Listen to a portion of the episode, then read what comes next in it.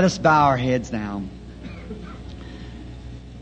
With our heads bowed and our hearts bowed before God, the closing of this great convention, jubilee that we've had here and around the Word of the Lord, I wonder tonight if our hearts isn't just bursting for something from God. If it is, let's just raise up our hands to Him and say, say, This is my request, Lord. You know. Our Heavenly Father, look down now upon our hands. Them hands up means that we surrender our all to you.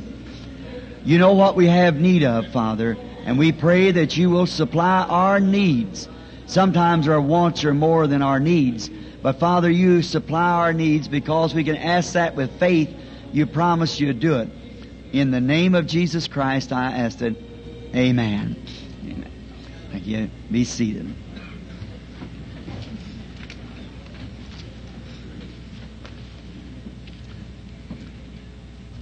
To Brother Moore and Sister Moore, Brother Brown and his, Brother Lyle, Brother Boulaire, and all these fine people here, uh, the church, the trustees, deacons, whatever they may be.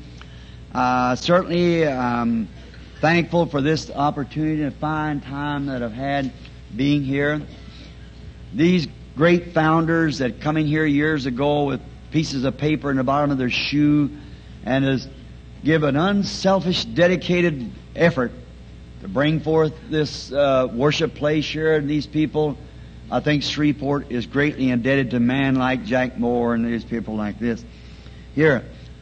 And with untiring and unselfish effort, they have tried to establish a place where the light of God and the life of God can go to the people who are wayfaring men and women who will drop in and enjoy the services. May it long stand to the coming of the Lord Jesus until He's finished with it.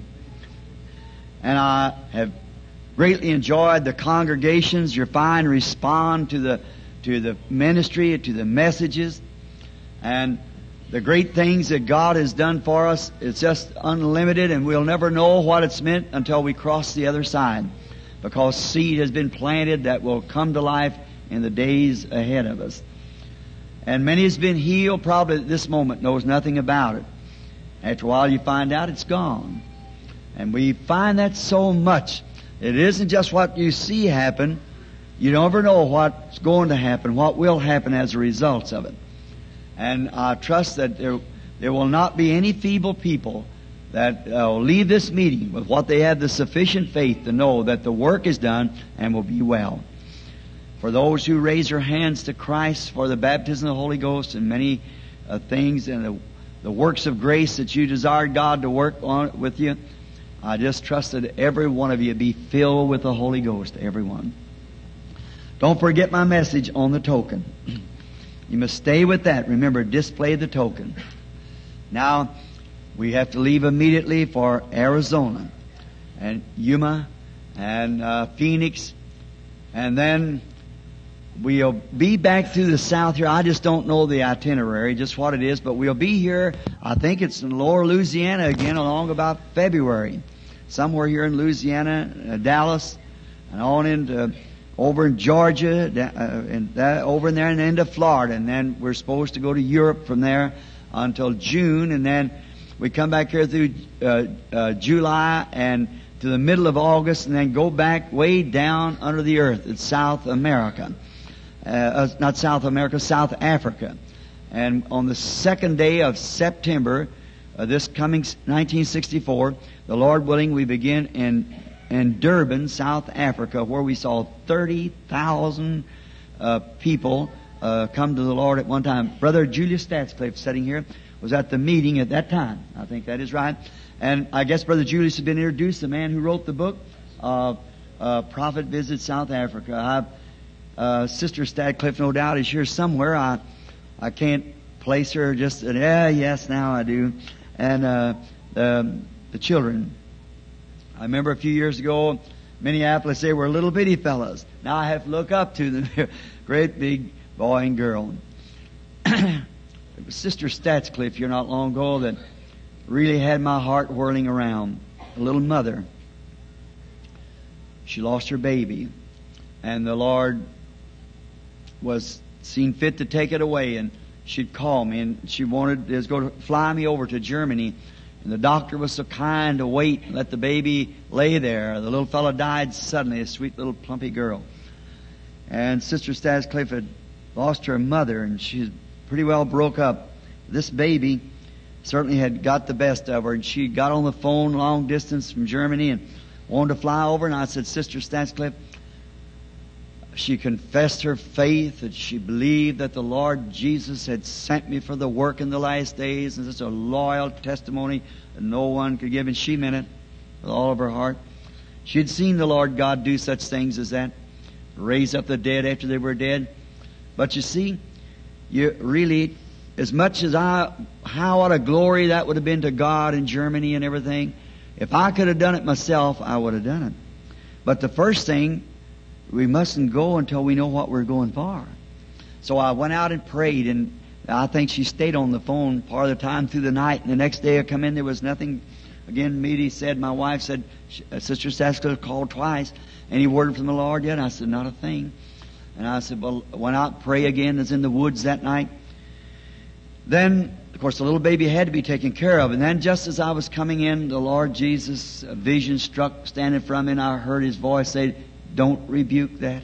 That's the hand of the Lord. So I knew then that God, for some reason, had taken her baby to glory, and it was a, certainly against the will of the Lord for me to say anything contrary to it. And then I thought, well, that'll be a big letdown. But the one thing I did, I minded the Lord. I did what He told me. Here not long ago, I got a letter from a minister over there, and he had made a statement by some more ministers. He said, the one, and he was, I think he might have been a German Lutheran. I'm not sure. But he said, there's one thing that I can admire about Brother Branham. When all the excitement is going on, he stayed steady till he got a clear cut decision from God. Then he knew what he was doing. That's the only way you can do those things is first hear from the Lord. When he tells, if he told me tonight that to go up there and raise out of that cemetery President Kennedy, I'd invite the whole world to come watch it done.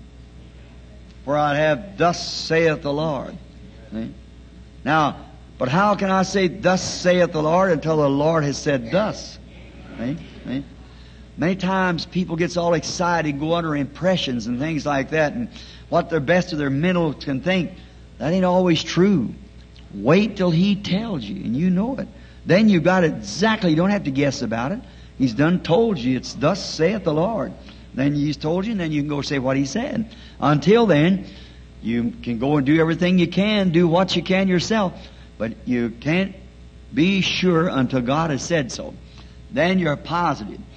On the tape of what time is it, sirs? Many of you's got the tape.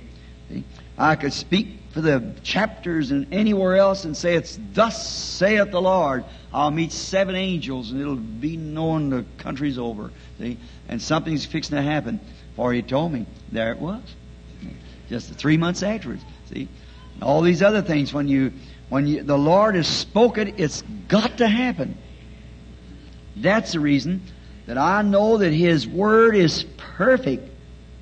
No matter what people think about it, it's the Word of God. That's right. That's thus saith the Lord. Right? That's, and we know that that's true. Jesus is coming. When, I don't know. What form, how you come, I have an idea, but I, I don't know. It's wrote in here, he said, I, if I be taken up, you draw a man to him and he would come again. I know he's coming. Oh, I, I, that's positive. And it doesn't matter to me when it is. See, if it's tonight, or if it's next year, or if it's a thousand years from now. Just so he comes, I got eternal life. I ain't going to be any older. I'm just going to be there when he comes. That's all. That's the, it doesn't matter to me when, how, which way he does it. Just so I'm there. And he promised me that I would be there and he has already given me eternal life. Cause he said, he that can receive my words and believe on him that sent me has eternal life and shall not come to the judgment but pass from death to life. That's good enough for me. Right there, I, that's my absolute. that's my absolute. He promised it. There's no way for it to ever fail. It just cannot fail. No more than God can fail. It's impossible for God to fail. That's one thing that God cannot do. Fail. you can't fail. Aren't you happy for that? Oh my. When I begin to see the years counting up and, and begin to see uh, two or three services a day begin to make me get just a little bit tired. Where it used to didn't bother me. But then I think, well, what difference does it make? I want to ask you something. We're just home folks, so on that, what if you're 80 years old tonight or you're 15 years old tonight? If you're 80 years old and you live till this time tomorrow night, you'll outlive many, many young 16 year old children. You ever think of that? You sure will. You're here for a purpose to serve God. So what difference the age it is to you? You serve God. If God come to me and said, I want you to go to earth, and, uh, and I was up there, and he said, go to earth, I'm going to give you a, a hundred years space of the knowledge, but I want you to lot your, your years. What years you want to take? The first 25, the second 25, the third 25, or the last uh, 25. What would I say? Well, if I'm going to put my time here to be a, oh, uh, a football player or an athlete or something, I better take the first 25. If I'm going to be here to be a carpenter or some uh, person like that, well, I better take the second 25.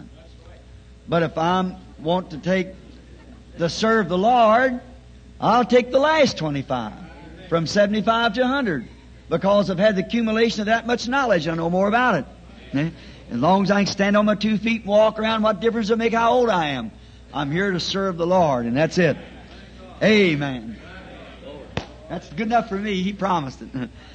now, I want to thank each and every one of you for your kindness and uh, trusting that the Lord willing, that, that uh, again we'll meet somewhere in this earth. If not no more here, we will on the other side. And the Lord bless. I want to pray over these handkerchiefs as soon as we get into the message. We don't know just exactly what will happen.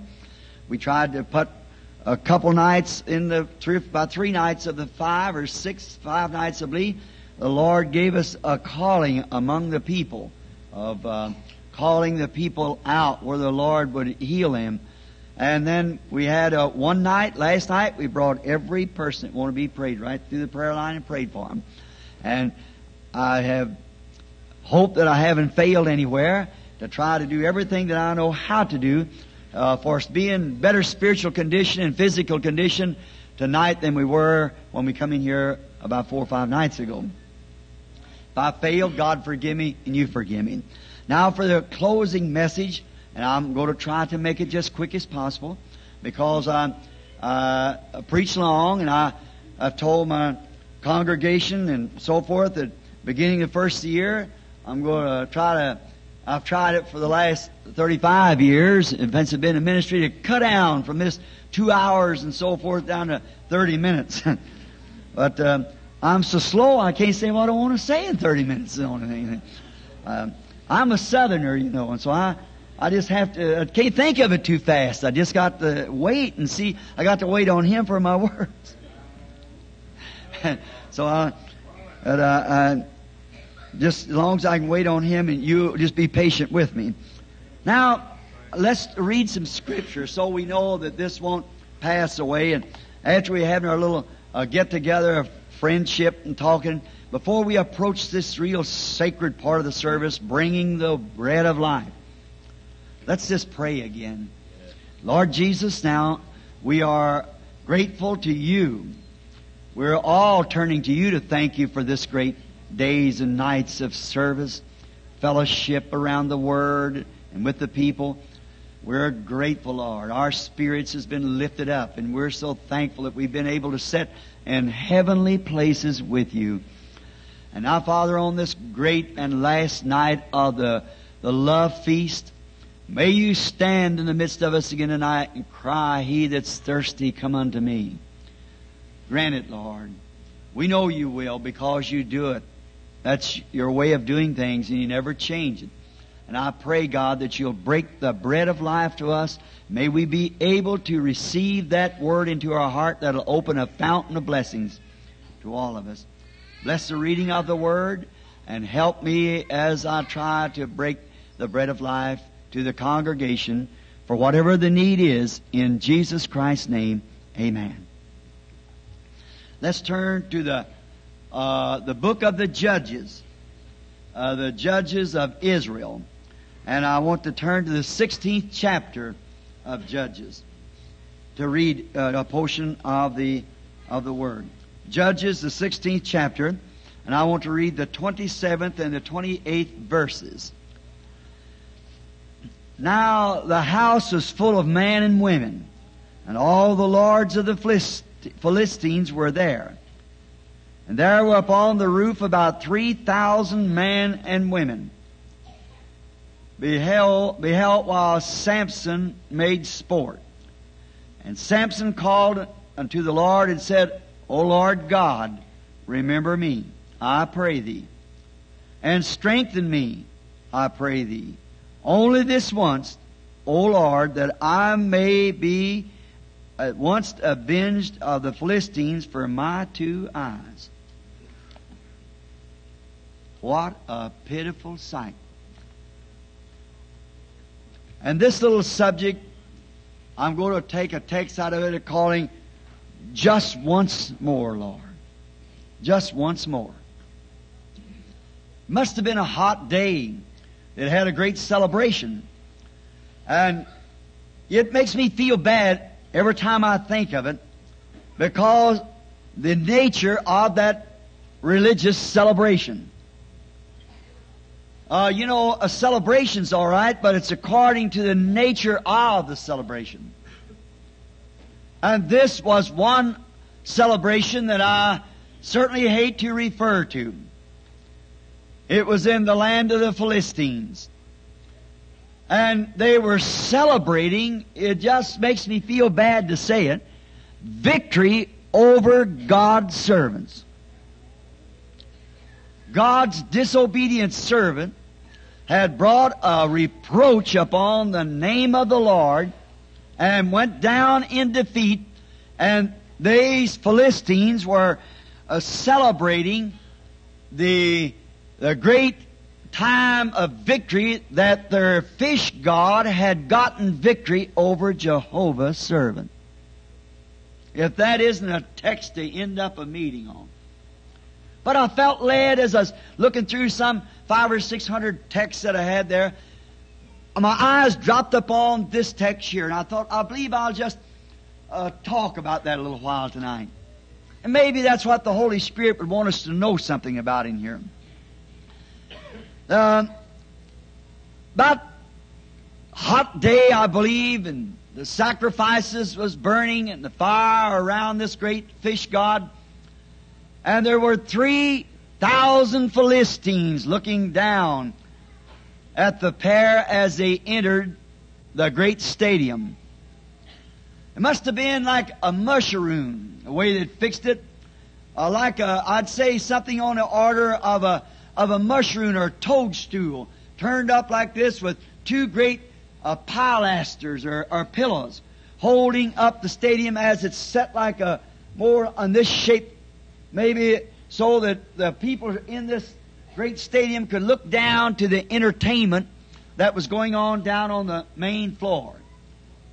And highly polished warlords attended that meeting. And their fine jeweled ladies was at the meeting. And they all stopped suddenly to lean forward. The main event was just about to take place. We have uh, sometimes what we call the preliminaries. They, and then the introduction, the prelude to the, uh, the main event. And they had much entertainment as they did sometimes sacrificing and killing and so forth. But now the, the main event was just about to take place and all this bunch of fine celebrity of all the, uh, the regions in the Philistines land. They raised up because they were a, a privilege. They were setting up in this big, uh, we call it like a mushroom. And perhaps the poor and so forth were down here on the, on the floor, but they set up where they could get a good look and see all the entertainment. It was a, it was a celebrity box. Three thousand of them. The air was stinking with drinks. Drunken revelry all day, drinking and slobbering and carrying on. The way a drunken brawl can be like that. And they all stood up because the main event, event was about to take place and they leaned over. They wanted to get a good look. They couldn't afford to miss this. Well, this is the main event. What did they see? A little boy leading a blind man out to the middle of the floor in the celebration of the fish god Dagon. The lad led this stumbling, blind book of flesh, blind, and to the post, and stood him by the side of the post to make sport. So this is Samson. A man that was a, an outstanding servant of God. Now he stands there humiliated, blind, weakened, a disgrace. It's a picture of a, of a demoralized, sunken generation. It's a picture of, of, a, of a nation that has lost its hope with God. It's a picture of a church that's lost its hold on God's Word. Because that's what Samson represented here. Humiliated, broken. He was in a terrible condition as he sat there, or stood there rather. So, could you imagine him standing, this great man, that one time what he could do, and here he is standing here in that condition. Humiliated, as I said, broken, a symbol, and I want to uh, declare tonight this symbol represents the very hour that we're now living.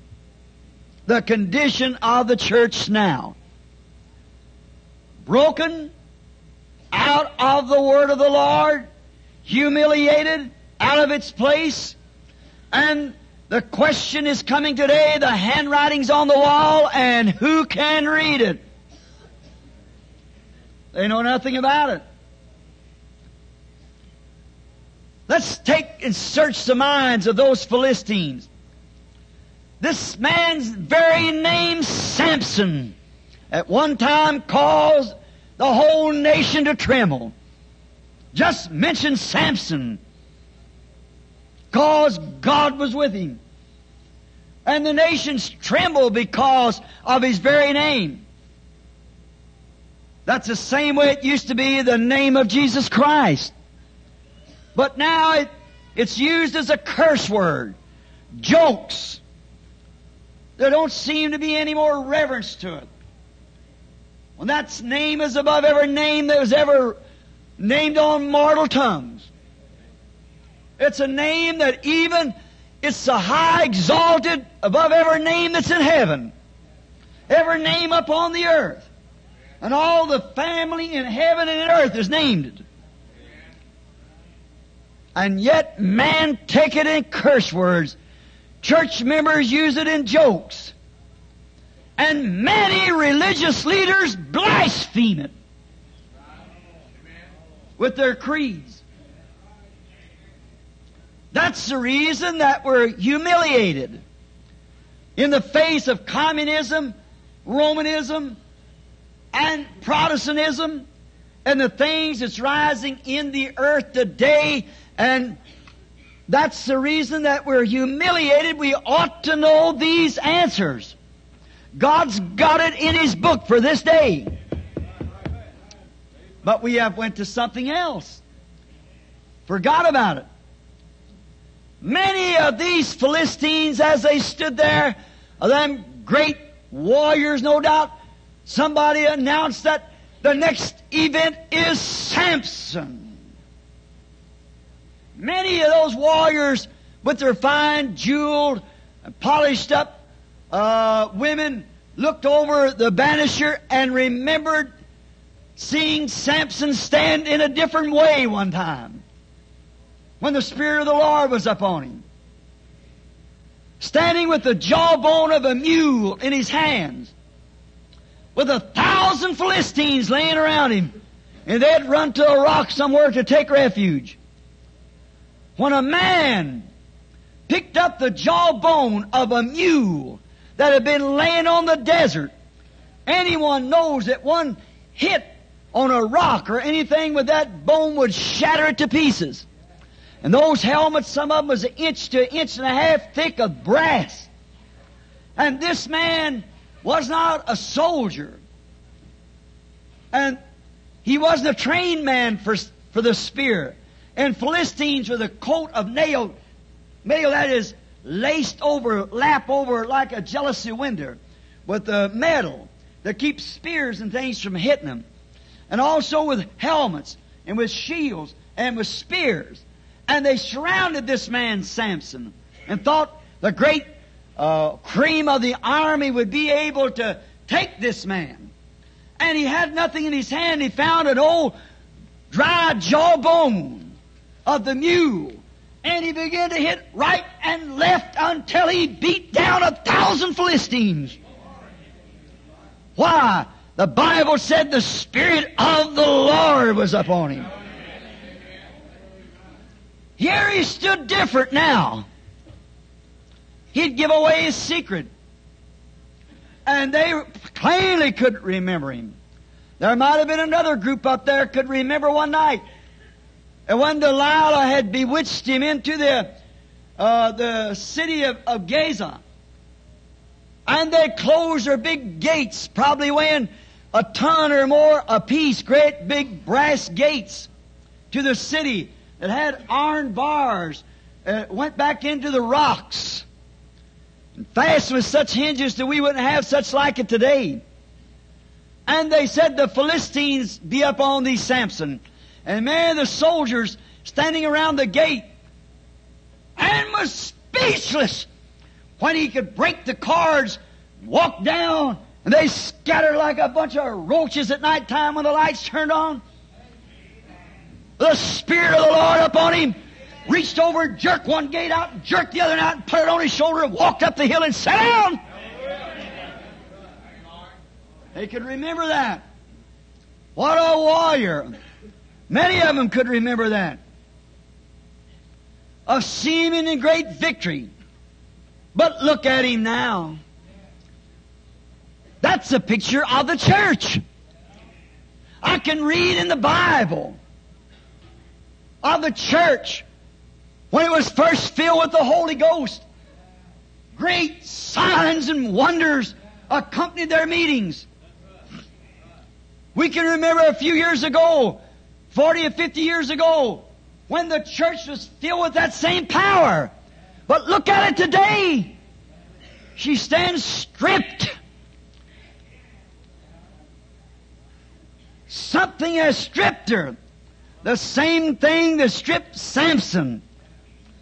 All caused by listening to a woman. A tucking in. And what stripped the church is listening to that organized woman situation, that old Jezebel. The very thing that Samson had been raised up to defeat had defeated him. And the Pentecostal church tonight stands in those same tracks. The very thing she was raised up to defeat denominationalism, she has grouped herself back into it again and her power's gone. Right? The power of the Lord left her. We ought to know that every time through history that a church ever organized, God left it right then. It fell and never did rise again. And Pentecost was something that come out of the denomination. But what it was, we adopted man-made leadership instead of the Holy Ghost. That's exactly what Samson done. Think of it. What a must have went through that man's mind while he stood there. He must have thought of all the great victories God had given him. the great things that God had done with him and for him. And, and how that while he was with God, the power of his spirit and the joy and the peace that he had while he was with God. And of God and his people, how Samson had failed him. Now, the very nation that Samson was raised up to destroy had him bound. And the very thing that God raised Pentecost to do has them bound. Stripped of fellowship, stripped of power, fussing, stewing, lukewarm members, fine things, great everything. They, they'd be better off if they if they had the old Salvation Army drum or the little old guitar down on the corner somewhere again. I'd rather have it like that than to have our cathedrals that we're getting costing millions of dollars. But there he stood. He had failed. I was a prisoner of the very nation that God raised him up to destroy. They had him doing tricks to entertain them. That's all it is today. Some kind of a little gimmick to try to entertain them. Let a woman lure him from the promised Word of God.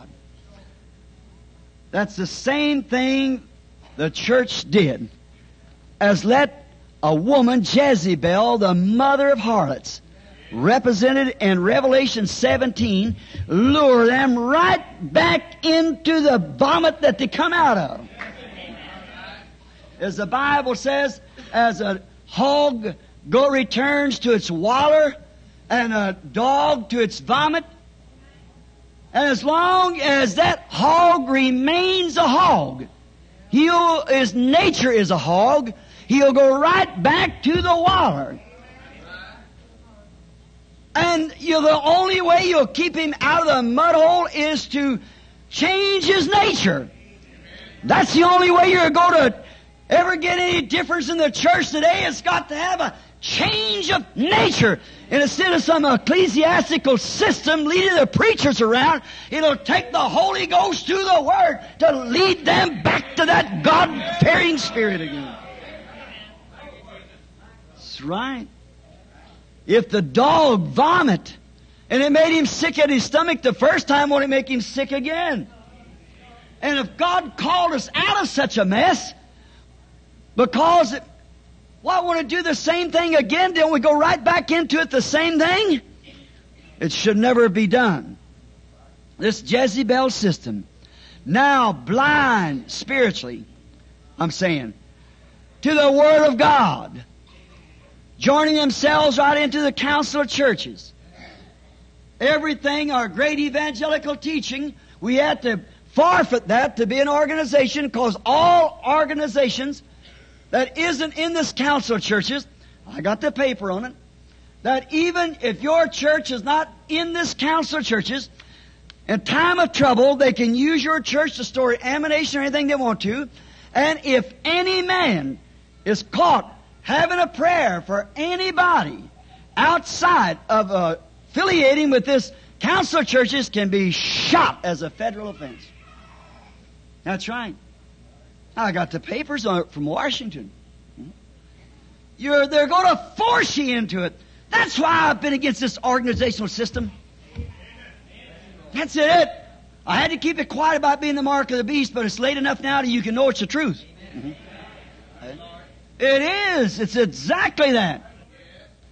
Now, what has it done? It's brought the church stripped of its power, nothing but name, it pictures it exactly in Revelation 3. The Laodicea church age rejected Christ and on the outside. Exactly. Why? It did just exactly like its mother did. Went back to the denominational. Pentecost born out of denominational. Born out of that. And as soon as they got a bunch of kids come in from some school and they had to have seminaries and things to, instead of upper rooms. And now, many of the big churches, a man has to pass a psychiatrist test before he's permitted to be an overseas missionary. The first church didn't have to test the psychiatrist test, but they had to go through the test of the blood of Jesus Christ. What made the difference? Notice, Samson give away his secret to Delilah. She finally loved him and patted him and told him he was a nice man. How she loved him until she found where the secret was. Then she bobbed off the secret. That's exactly the way old Mother Jezebel has done the Protestant church, has cropped in, and now they're compromising on a few little doctrines they said to have, so they can have unity over the world. And the first place the church got her locks bobbed off was at Nicaea, and she's going to bob them again since she's been here. That's her secret is the Word. If you abide in me and my Word and you can ask what you will, it'll be done for you. Eh? That's where they lose their secret. Now look at them. Defeated just like Samson was. Ministers, instead of being born, as David du Plessis said one time, God don't have Pentecostal grandchildren. But that's the way you say my mother was Pentecostal. She had an experience. She did this. My father did so and so. That ain't got nothing to do with you. You got to have the same thing. Now we got seminaries that hatch out our ministers, and we're building bigger ones all the time. And um, and we got students of psychology. And that's all right if you want to teach psychology. I don't care about psychology. I just want to know Jesus Christ. That's all I. Uh, all I want to know is Him. Now we find that we got it. It certainly has to bring to pass the prophecy of 2 Timothy 3, where they be lukewarm, you know, heady, high-minded, lovers of pleasure more than of God, truce breakers, incontinent, and, and fierce and despisers of those that are good. What has it done to us? It's almost made our Pentecostal women a Hollywood showmanship. That's right. It used to be wrong to go to the movies, the bioscope. But now, you know, the devil just beat him to that. He put it right in the house. That's right.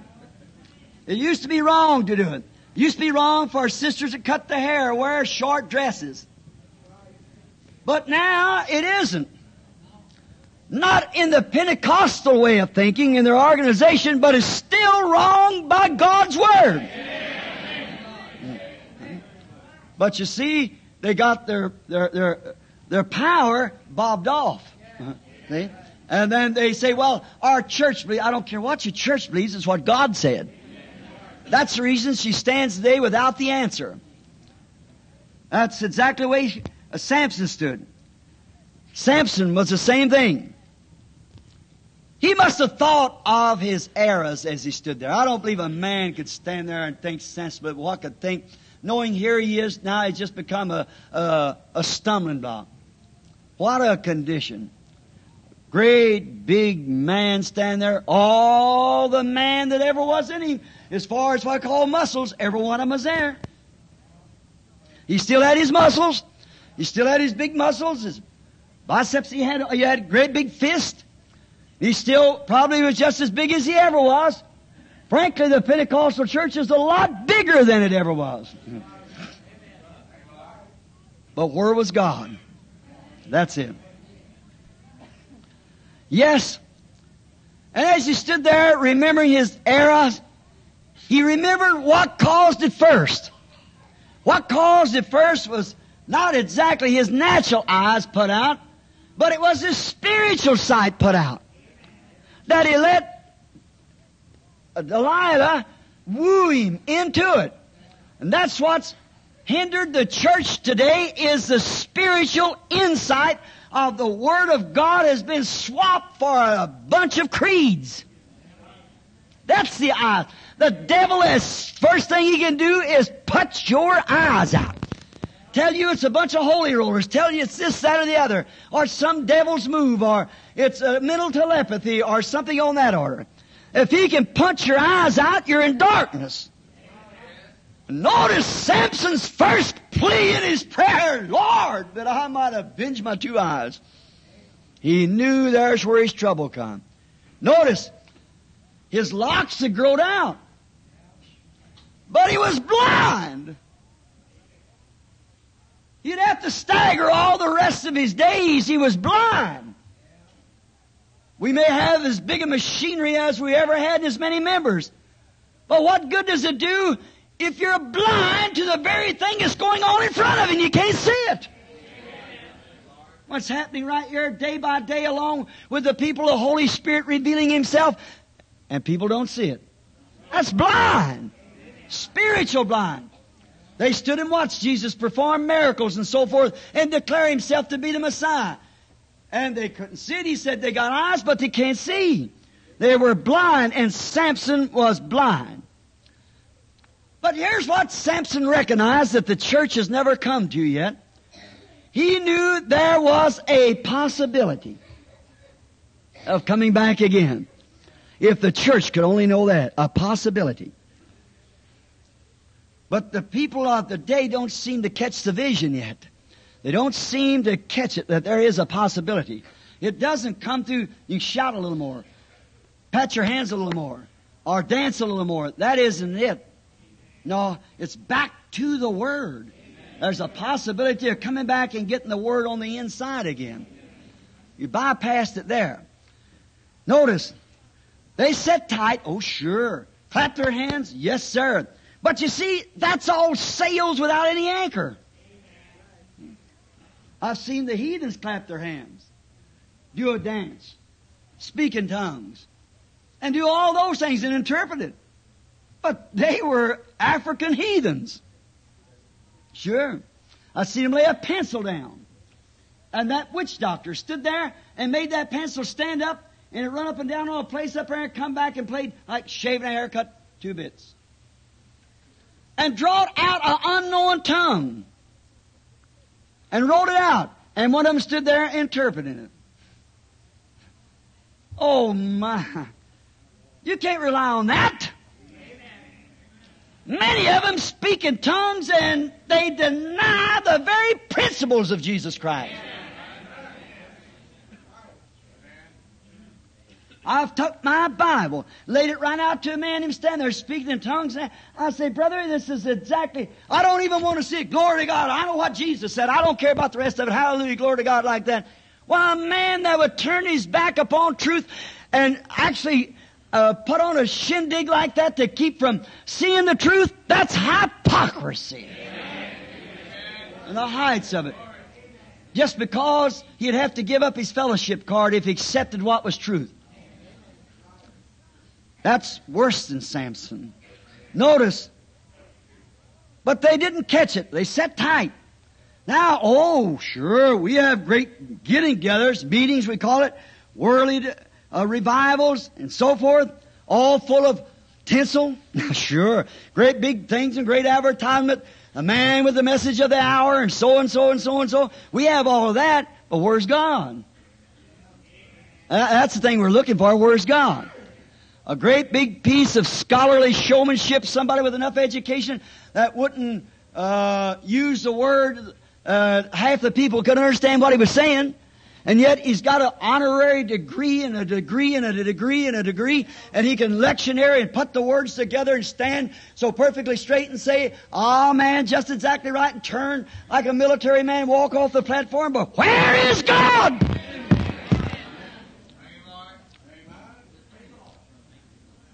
Samson had stood in that place one time himself and known the power of God, but now he had been shaven of those privileges. He was just as big as he ever was, but God wasn't there. We got a lot of that today. It's too bad that we have it, but we have it. Now we notice. But it don't bring back the Spirit of God. Now the thing of it is the people are not willing to pay the price to get back to that. I believe that God just remains the same as He ever was. But the thing of it is the people has got so wound up into the world and the world in them till they just got just enough religion to make them miserable. Not enough to really turn loose to God and give your whole heart into Him. But enough, I'll go to church, certainly. I enjoy good singing, clapping hands. Yeah, I love that, see. But when it comes right down to putting what you say you believe into practice, and willing to confess the wrong, they don't do it. It just isn't there. They don't have it. Well, that's real conviction.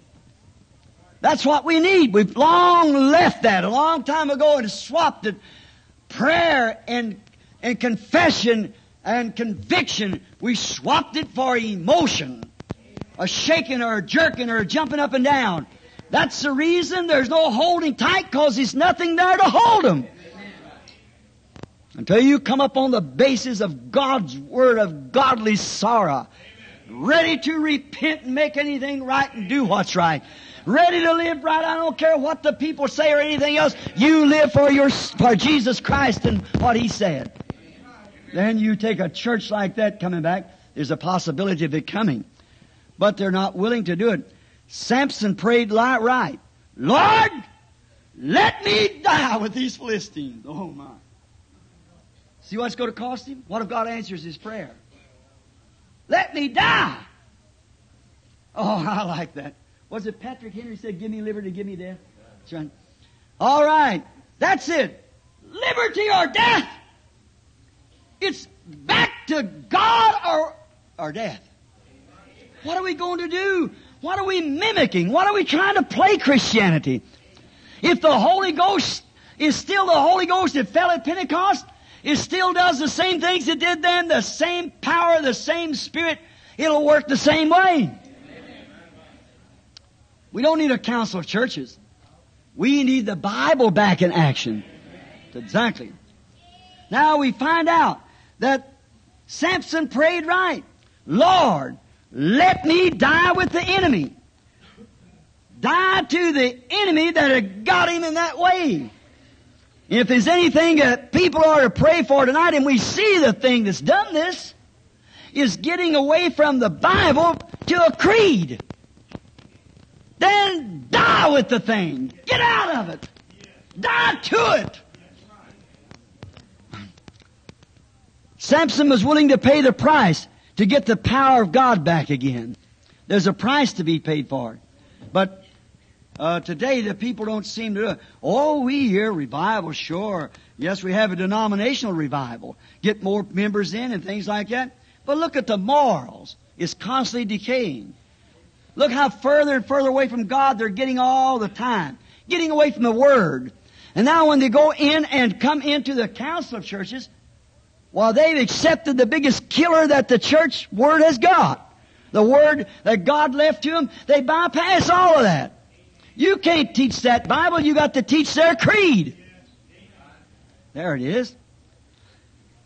Samson knew one thing, and I wonder if the church realizes today. He knew that his backslidden condition couldn't meet the challenge of the hour. And I know today that the backslidden condition of the church can't meet the challenge of this hour. And it's going to be worse.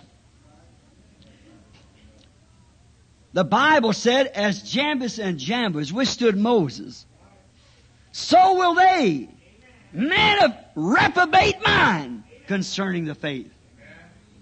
They can almost impersonate it exactly. Moses went out with a his com- command from God with a stick in his hand, and God said, Do this sign before them. And if they won't listen to that, then do this sign before them. And if you won't listen to that, then I'll be with you. I'll take care of the rest of it. Well, Moses went down with his first sign, and as soon as he performed his first sign, there's impersonators everywhere doing the same thing. But Moses never fussed about it. He just stood still. For he knew that it was God that sent him. We're going to have that repeat again in the last days, remember? Okay? And our backslidden state now will not meet the challenge of the hour. Yet all the big frames here, there's more Pentecostals in the world today than there ever was, if we know of. More Pentecostal believers. That's right. You know what? The Sunday Visitor, the Catholic paper, Sunday paper called the Sunday Visitor, I believe about two years ago, made some kind of a statement like this. He said, the fastest growing church in the world is the Pentecostals.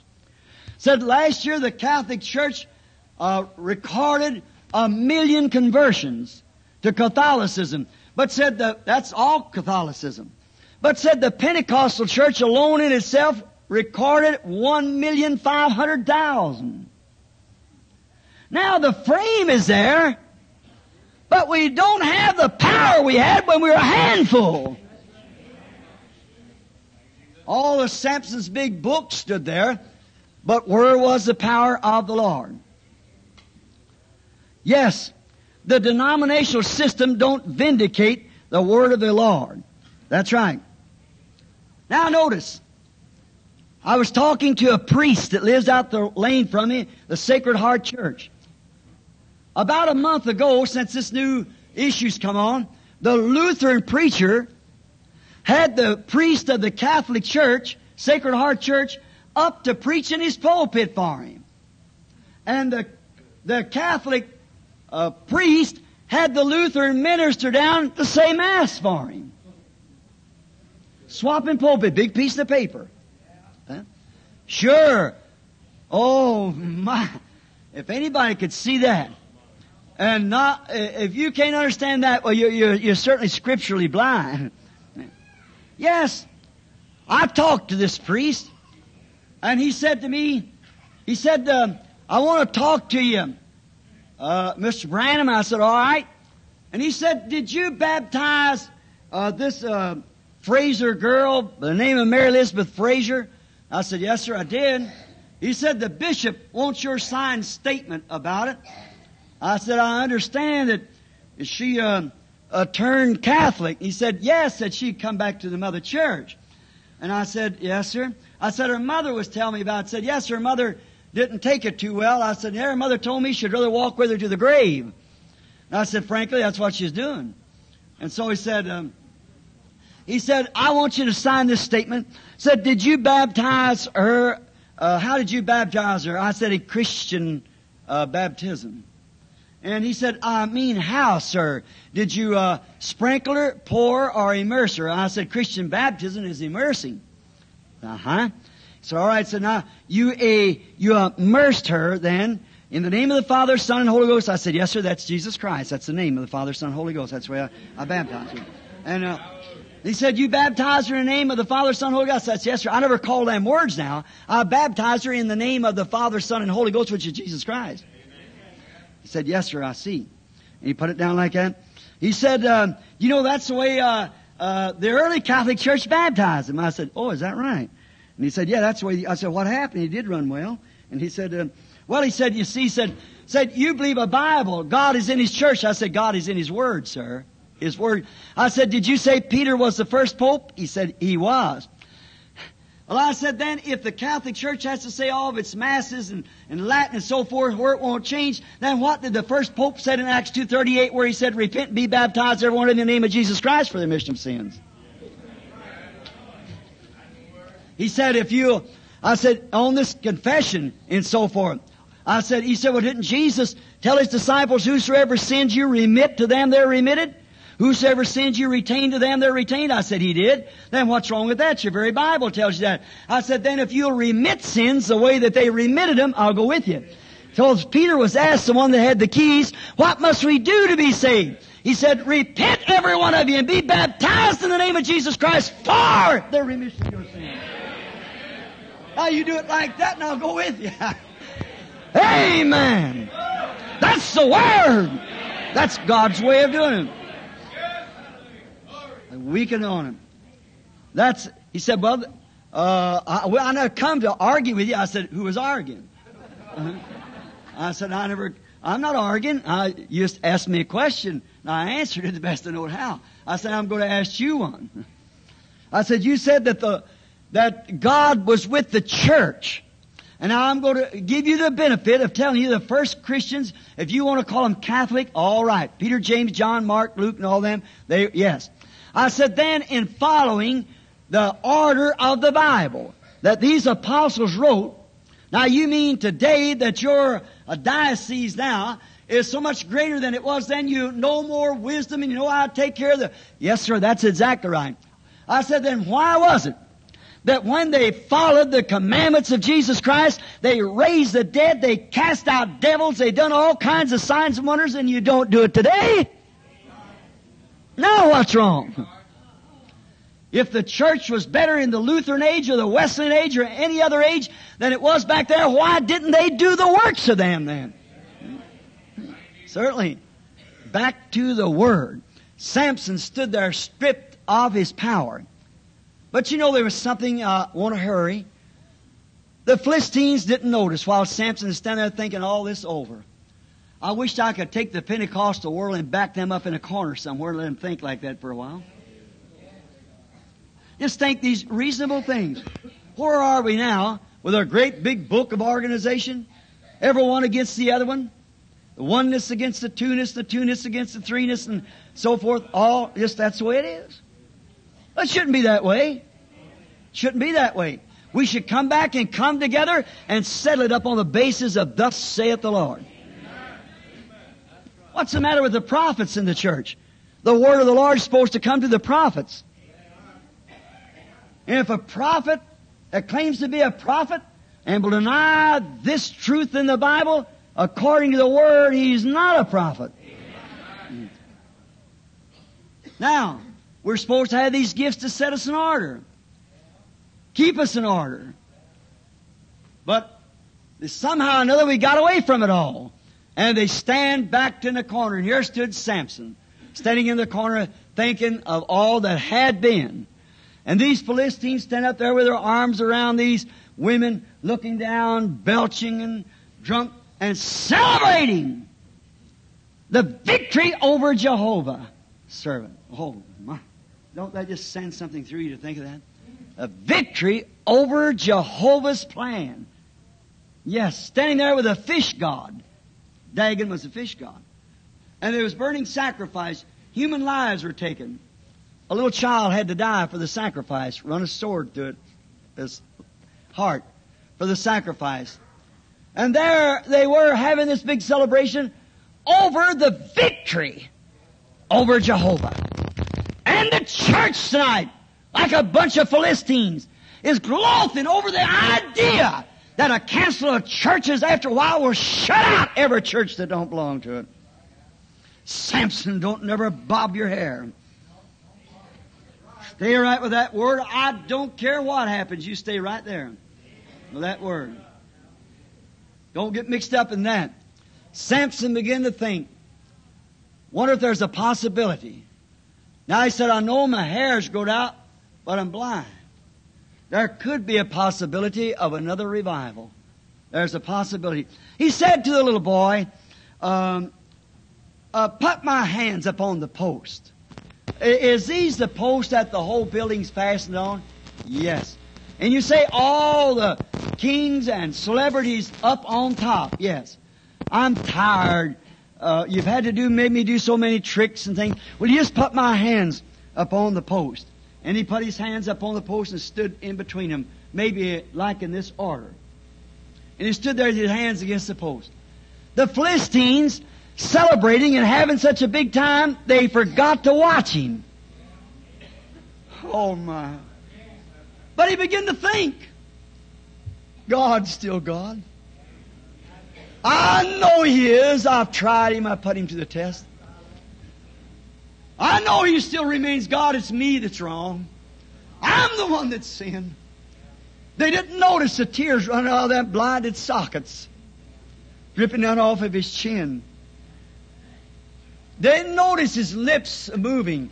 Lord, I've done wrong. Let me die with the Philistines. He wanted God's word manifested before that Jezebel more than he wanted his own life. Oh, if that desire could come to the church again. He wasn't praying for a new order, new denomination, but that the Word of God might be made known again. The promise that he once had might come back to him again. He was aware of what would happen if his prayer was answered, but he was ready and in dead earnest. Oh, if the church could only get like that. Then he cried out. Slowly he was praying, It's possible, Lord. It is possible to stand here. All my big frames still together. I'm here, my hair's growed out, but I couldn't see how to whip them no more because my eyes is blind. I couldn't see where I was going. But it's possible that you let it happen again, Lord, to show your power. He screamed out, once more, Lord. Just once more. Oh, if the church could only cry that. Once more, Lord, let us see your power. Once more. And as he cried and asked God, I can see them muscles begin to swell. Every fiber in his body began to twist. The Holy Ghost was coming up on him, man. He stretched forth his hands again with the power of the Holy Ghost upon him. Down went the building. The Bible said he killed more that day than he did all the rest of his days. He fulfilled the commission God gave him then. Once more, it's always been that way. When the power of God comes, the big structures of isms fall.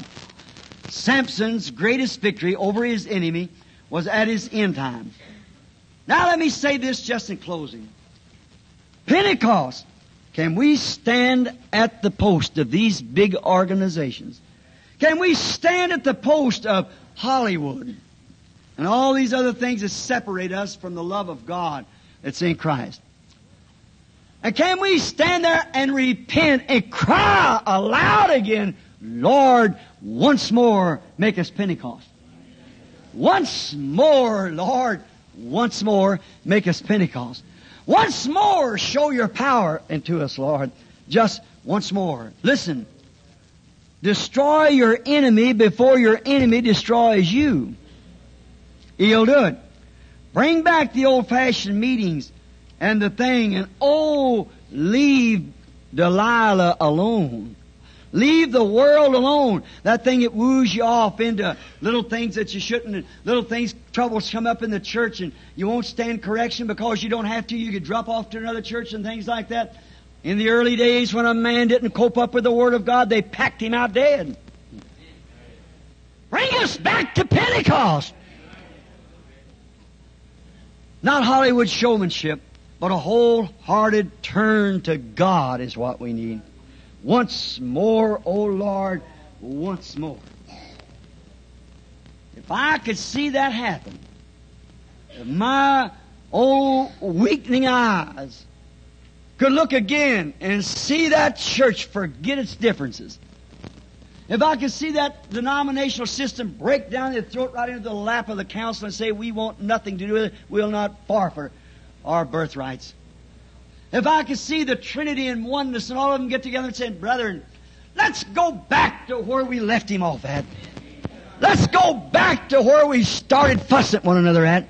Right back up on the subject of water baptism and come right back and take the Bible away part and then cry once more, Lord, once more and get all of this showmanship and a lot of these fellows up on a platform and knows more about God than a rabbit does about snowshoes. And these women with dresses so tight to their skins on the outside walking up and down the platform clapping their hands and jumping around like that like a bunch of show or something other. God bring us back to the Holy Ghost and power and the manifestation of the Word. Once more Lord once more. Do you believe it? Lord God, once more. Once more, let me see the presence of Jesus Christ walking through the church. Let me see His power and His promise made manifest before us. Once more, Lord, once more. God be merciful. Help us. You see what these other things gets us? It kills the very uh, it drives away the nature of Christ out of the congregation, out of the out of the church, out away from the people. We should be so woven together. that there be nothing separate us from this Word and our love for one another. Jesus Christ is here. He's our Father. He's our Mother. He's my healer. He's my King. He's my God. He's my life. He's my joy. He's my peace. All that there is, He is for me. He's my all in all. He's here now.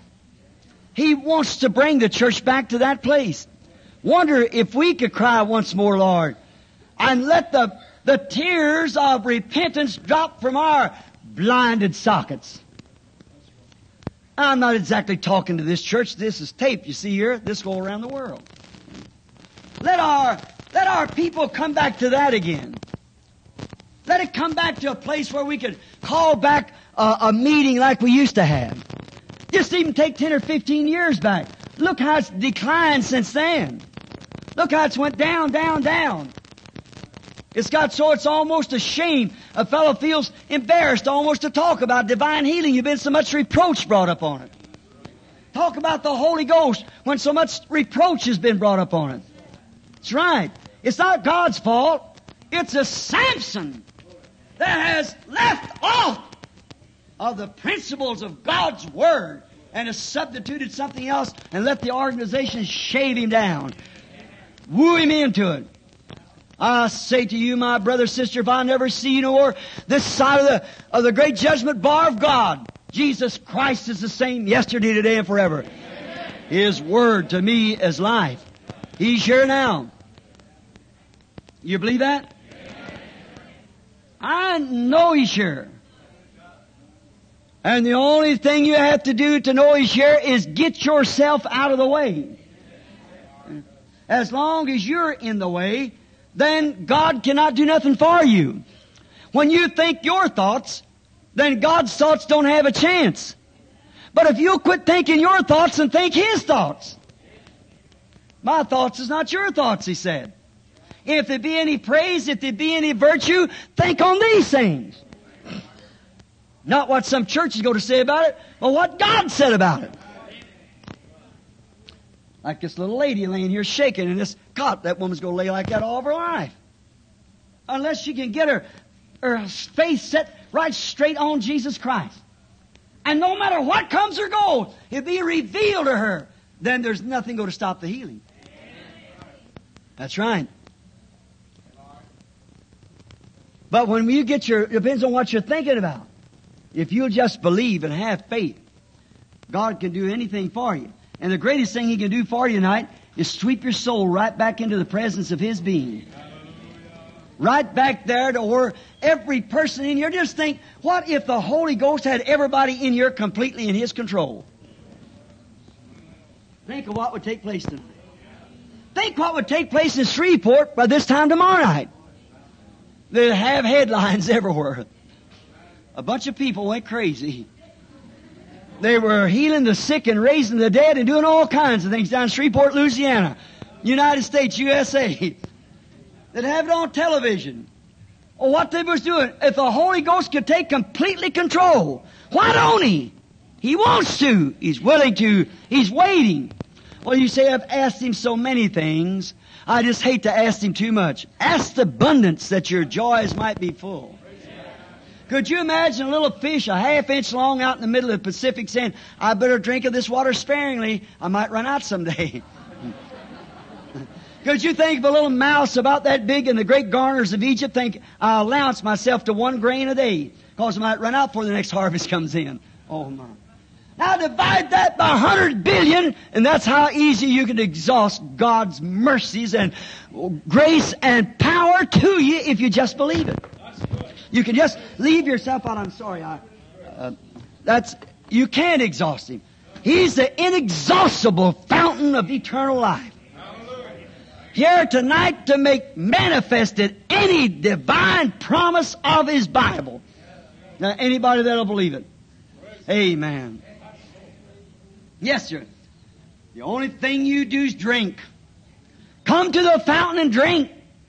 Drink until you're satisfied. You can't exhaust him. No, sir. He is absolutely the inexhaustible. And you can just drink and drink and drink. You can drink your healing in. You can drink your salvation in. Just come and drink. Let him is thirsty. Come and drink. Amen. I, I, I, I know he's here. And I know he'll do the exceedingly abundantly if we'll just let him do it. I just seen something happen, and I'm I don't want to start one of them kind of services, you see, uh, visions, because uh, I, am talking about something else. see, I'm talking about you coming not for physical healing, but coming to to as soon as I go doing that. Now that's just see, as soon as I want to relax myself, then to get away, the first thing you know, people call. You know, you feel that coming in. Here, I tell you that man sitting back there with his nephew's boy that bad hip. If you believe, God will heal him and make him well. Do you believe that He'd heal him and make him well? If you do, well then God will do it. Amen. Exactly right. Amen. Here's a man sitting right here looking right at me. He's praying for his family. He's really not from here. He's from South Carolina, Mr. Dixon. But if he'll just believe with all of his heart, God will grant that blessing to him. Do you believe it, sir? I'm a total stranger to him. I've never seen him in my life. Mm. Mm. Mm. Amen. I never seen him in my life. But you see what I mean? What is it? How does that work, Brother Branham? When Brother Branham can get out of the way. Yes, sir. When I can get out of the way, then Jesus Christ comes in. Just by the way, right over from him is another man caught fire, and he's from South Carolina too. That's right. I see it hanging right over him. It's exactly right. He's praying for a brother that's an alcoholic. That's exactly right. Listen, your brother Holmes, do you believe it? God is that your name? God makes, God will grant it to you. Do you see what I mean? Once more, Lord. Once more. Let's stand up on our feet, everybody. Cry, Pentecostal. Raise up your hands. Once more, Lord. Once more, Lord. Once more. Hallelujah.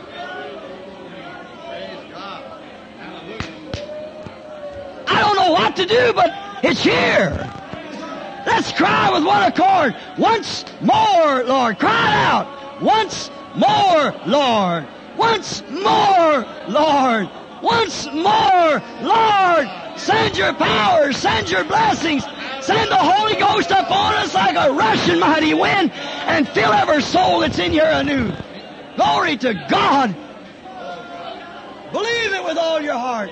Once more, Lord. Once more. Hallelujah. Drunk on the Spirit. If the Holy Ghost can just pour into you till you're so drunk you forget what your name is. You forget all your doubts. Get you so drunk on the Spirit till you forget your doubts. then you can get somewhere with God. Then the cry once more goes up from the sincerity. Then do Hallelujah! Fill with the Holy Ghost. Be drunk on the Spirit. God's righteousness and holiness and power get you so drunk till you forget who you are. You're nothing to begin with. Remember, God wants to come into you. Once more, Lord. Once more. Once more, Lord. Once more. Oh, Pentecostal, Pentecostal. Run for your life. There's just a little time left. It's later than you think. If I never say another word from this pulpit, remember, Run for your life. It's later than you think. I feel the Holy Spirit on me saying, say it again. Run for your life. It's later than you think. Once more, Lord, once more, fill life tabernacle with eternal life. Every member in here, and let the glory of the Lord fall upon this congregation, Lord Jesus. Hallelujah.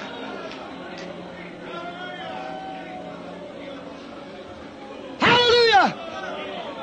I believe God Once more, Lord. Once more. Let man forget who they are. Let man forget his unbelief. That we could cry once more, Lord. Once more.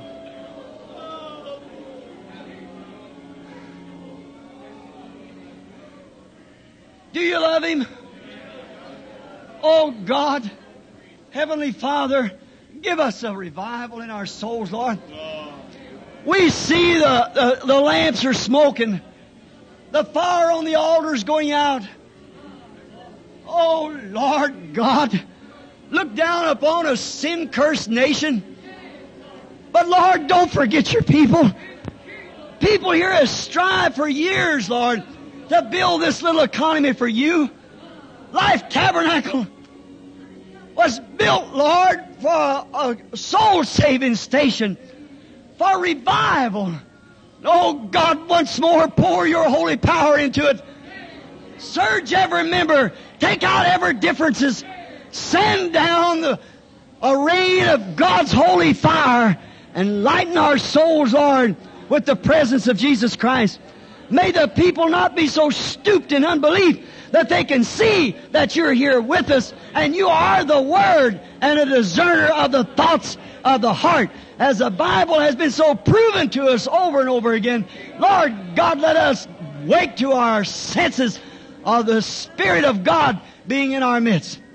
Granted, Father, I commit it to you with myself. Amen. Brother, sister, I don't know in my Bible of any other thing God promised to do before the rapture of the church. I don't. You're thinking of a mark of the beast coming. I've told you it, they've done got it. See? The next thing left is for the rapture of the church. It could come at any time and not disrupt any scripture in the Bible as far as I know it. God knows that's true. Yes, sir. The time is at hand. It's later than we think. Let's just close our eyes and sing, I love Him. Maybe if we'll worship Him, praise Him, maybe He'll do something. I've prayed all this week to see a breaking forth in this tabernacle. I prayed before I come here. I got people praying for this. Oh, there's, there's prayer going up for this. I'm trying to believe with all my heart. Let's wake up right quick. Let's just worship Him and praise Him as we sing it now with our eyes closed and our hands to God. I love Him. I love Him because He first loved me and purchased my salvation on Calvary's tree. Now, while we sing the next verse, shake hands with somebody by your Christian brother. Say, God bless you now while we sing it. I you love. Ah, if you love one another, you can't keep from loving God. Because he